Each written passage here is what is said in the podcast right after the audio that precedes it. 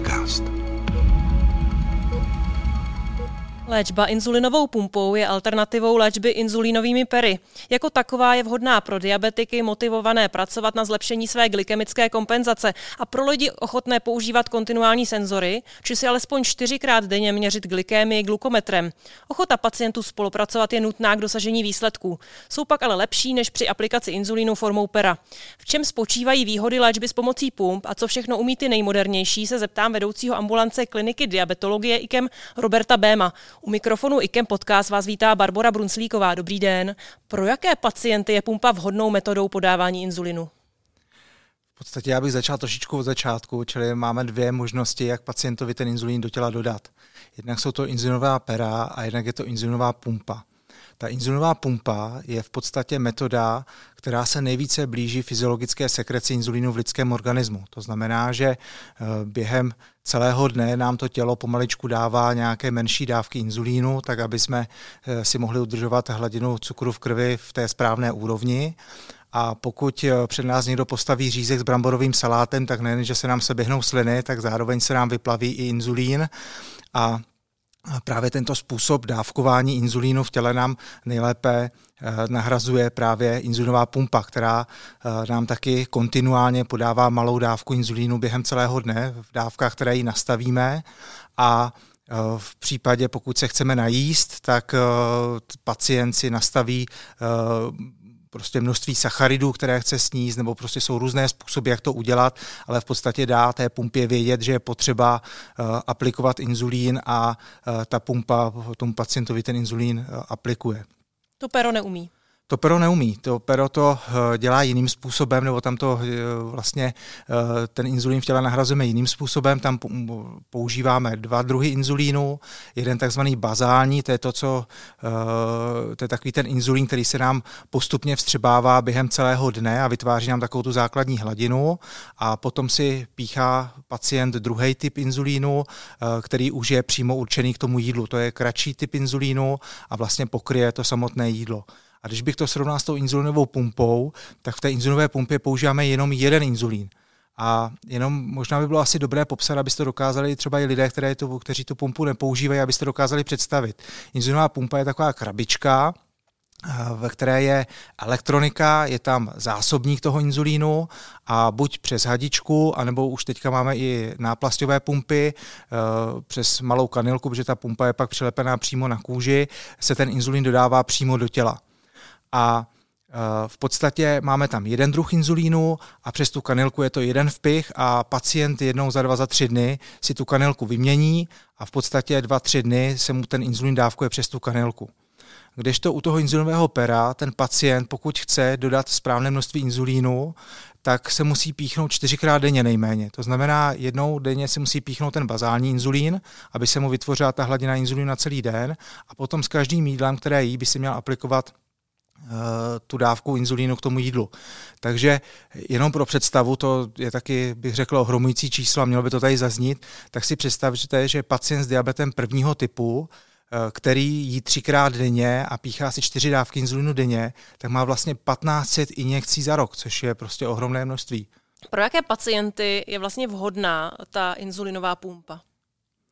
Uh, inzulinová pumpa je vhodná pro pacienty zejména s diabetem prvního typu, Eh, kteří nemají uspokojivou kompenzaci na eh, inzulinových perech, to znamená eh, prostě nedosahují dobrých cílových hodnot, ať už glikovaného hemoglobínu, nebo nedosahují dostatečného času s glykémiem 3,9 až 10.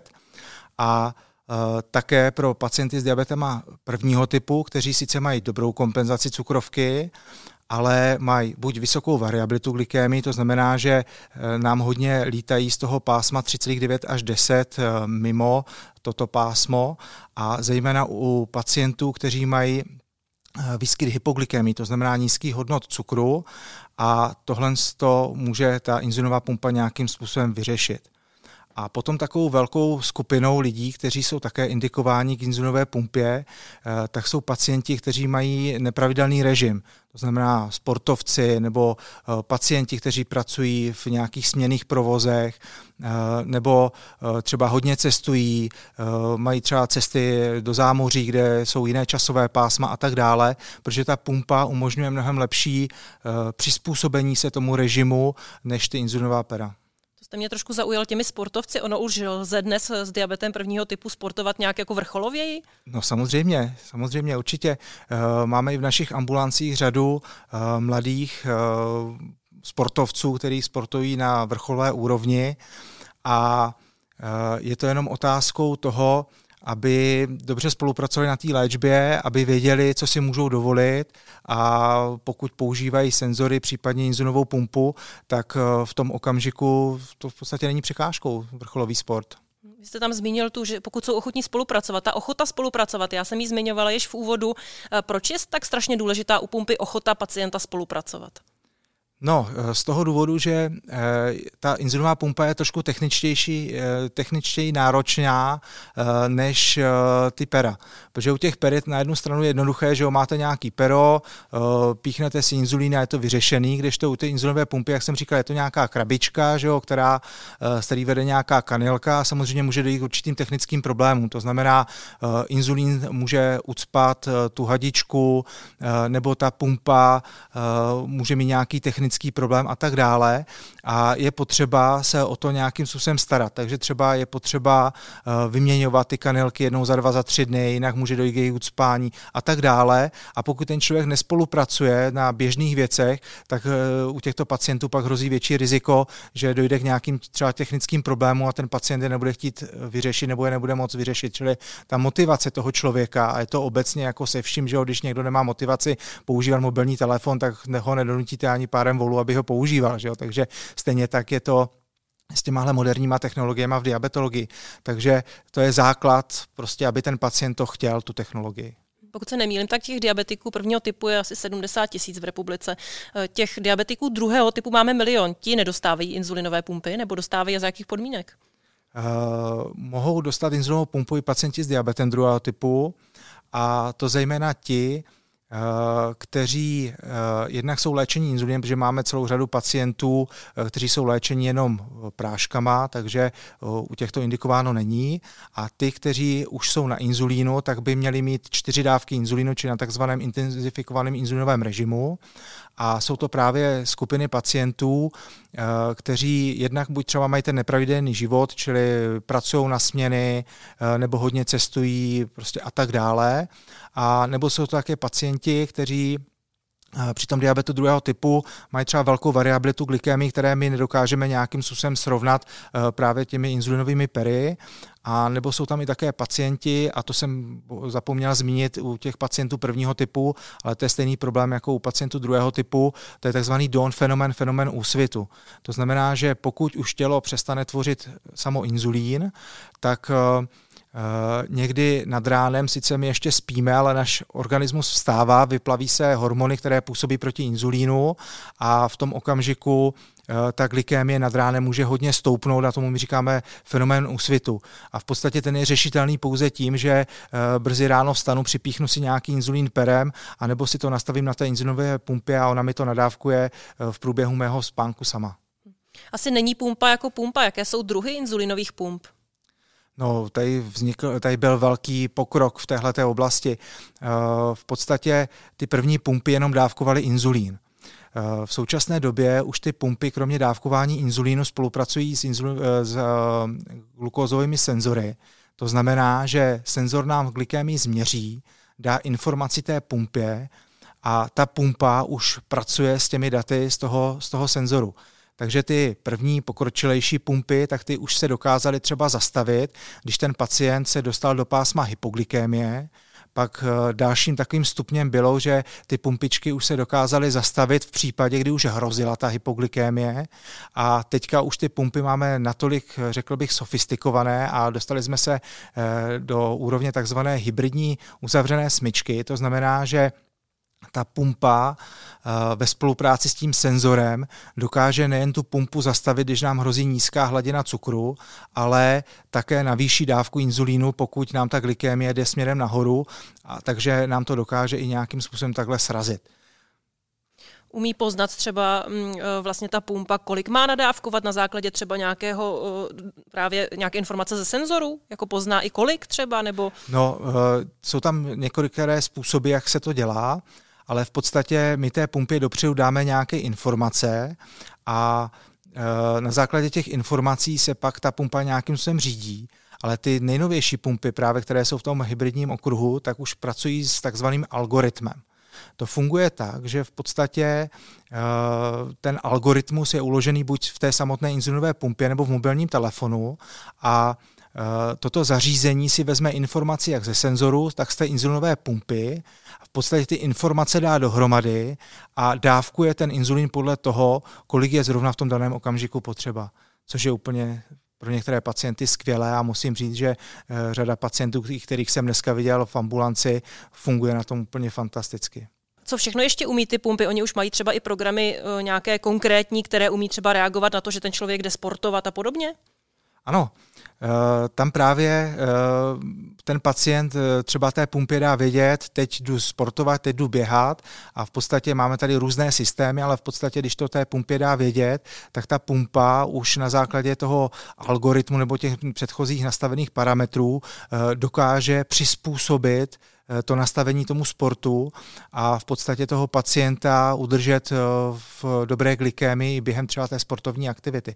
Ale to není třeba jenom sport, to je třeba v průběhu spánku, že jo? protože eh, v průběhu spánku je taky jiná potřeba inzulínu než během dne a tak dále, čili těch režimů je tam celá řada a některé ty úplně nejpokročilejší systémy už v podstatě se dokážou i spoustu věcí naučit. Jo? To znamená, že oni ví, že v určité situaci tomu pacientovi nadávkovali nějakým způsobem inzulín a třeba to nevedlo úplně k eh, dobrému výsledku, takže po druhé už ta pumpa to udělá lépe. Takže ta pumpa si pamatuje? Se učí se učí. Teď, když mluvíme o tom, že se učí, že si pamatuje, že eh, používáme mobilní telefon, co bezpečnost takových pump? Eh, samozřejmě na bezpečnost je kladená velká, je na to kladený, jsou na to kladeny velké nároky. Takže všechny tyhle ty systémy jsou pečlivě vyzkoušeny na studiích, na pacientech. Eh, ty studie jsou prostě nějakým způsobem odpublikovány, eh, prochází to schvalováním státním ústavem pro kontrolu léčiv, čili my bychom nikdy našim pacientům nedali něco, co není bezpečné. Takže eh, pokud jsou to systémy, které jsou komerčně vyráběné, dostane, dostanou se na trh v České republice, tak jsou bezpečné a musím říct, že i přes předchozí obavy eh, některých mých kolegů, že třeba eh, toho pacienta to může dohnat do nějakých nepříjemných situacích, tak tyto zkušenosti nemáme a opravdu ty pumpy jsou velmi bezpečné. Já vždycky říkám, že nejvíc nebezpečný je akorát pacient sám sobě, pokud udělá nějakou věc, která není úplně jako v pořádku a snaží se tam najít nějaký skulinky nebo něco, tak v tom případě si pak ten pacient může ublížit, ale je to prostě jeho samotným činěním, nikoli v tím, že by ten přístroj mu nějak mohl ublížit. Jak dlouhá je tedy ta zkušenost s používáním inzulinových pump? Uh, První pumpy vznikaly už někdy v 80. letech, to původně ty první pumpy, eh, kdo budete chtít, tak se podívejte na internet, když tam zadáte inzulinová pumpa, tak tam uvidíte takového černobílou fotografii s takým pánem, který má takový obrovský baťoch na zádech, ze kterého kouká spousta hadiček, tak to byla první inzulinová pumpa a od té doby prostě, jak jsem říkal, ty pumpy se postupně velice ženou dopředu, je tam obrovská progrese, kdy od toho samotného dávkování inzulínu až po teďka po ty pokročilé funkce, které jsem tady před chvíličkou jmenoval. Jak je to třeba s baterií? Jak dlouho vydrží ta pumpa fungovat? Jak se nabíjí? Eh, zase je to různě. Některé pumpy jsou na baterie, eh, některé se dobíjí normálně ze sítě, eh, některé, že jak jsem říkal, ten algoritmus je uložený v mobilním telefonu, takže musíme nabíjet mobilní telefon, takže jsou různé varianty, ale v podstatě ta výdrž je relativně dlouhá, je to řádově dny, týdny, takže není to tak, že by pacient musel neustále někde něco hlídat a kontrolovat, ale taky se na to musí myslet.